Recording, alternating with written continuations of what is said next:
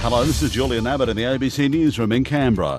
New South Wales National Park staff say they're stunned at the destruction of historic buildings in Kosciuszko that had survived more than a century of extreme weather and fires. Tom Lowry reports. The Kiandra Courthouse was built in roughly eighteen eighty, and while it's changed a little, it's held its core foundations. It now lies in ruins after fire tore through the Kosciuszko National Park over the weekend.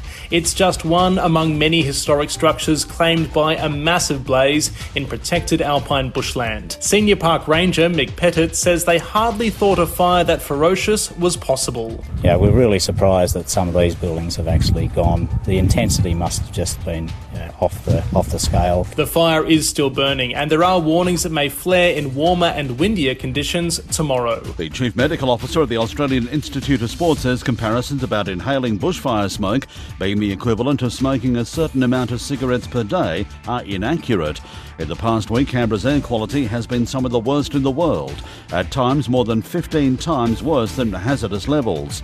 Doctor David Hughes says it's not as harmful as smoking because the chemicals in cigarettes are much more toxic than those in bushfire smoke. There is a mathematical equation which says that, you know, if it's at a certain level, it can be equivalent to smoking a certain number of cigarettes, but uh, that sort of those sort of measures and comparisons are imprecise. The O C T chief psychiatrist says parents need to look after the mental well-being of their children during the bushfire period.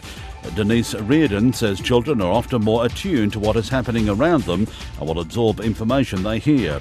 She says it's important parents explain what's happening around them while reassuring them that they are safe. The important things to do with children are um, to talk to them about what is happening, but to talk to them about it in a matter-of-fact um, way that is appropriate for their age and development. Two Canberra teams that had their last matches postponed due to smoke returned to competition tonight.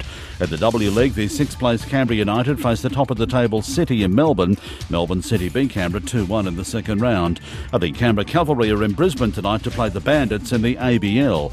Meanwhile, the Raiders will flee Canberra smoke today for a ten-day training camp on the Sunshine Coast. And that's the latest from A B C News in Canberra.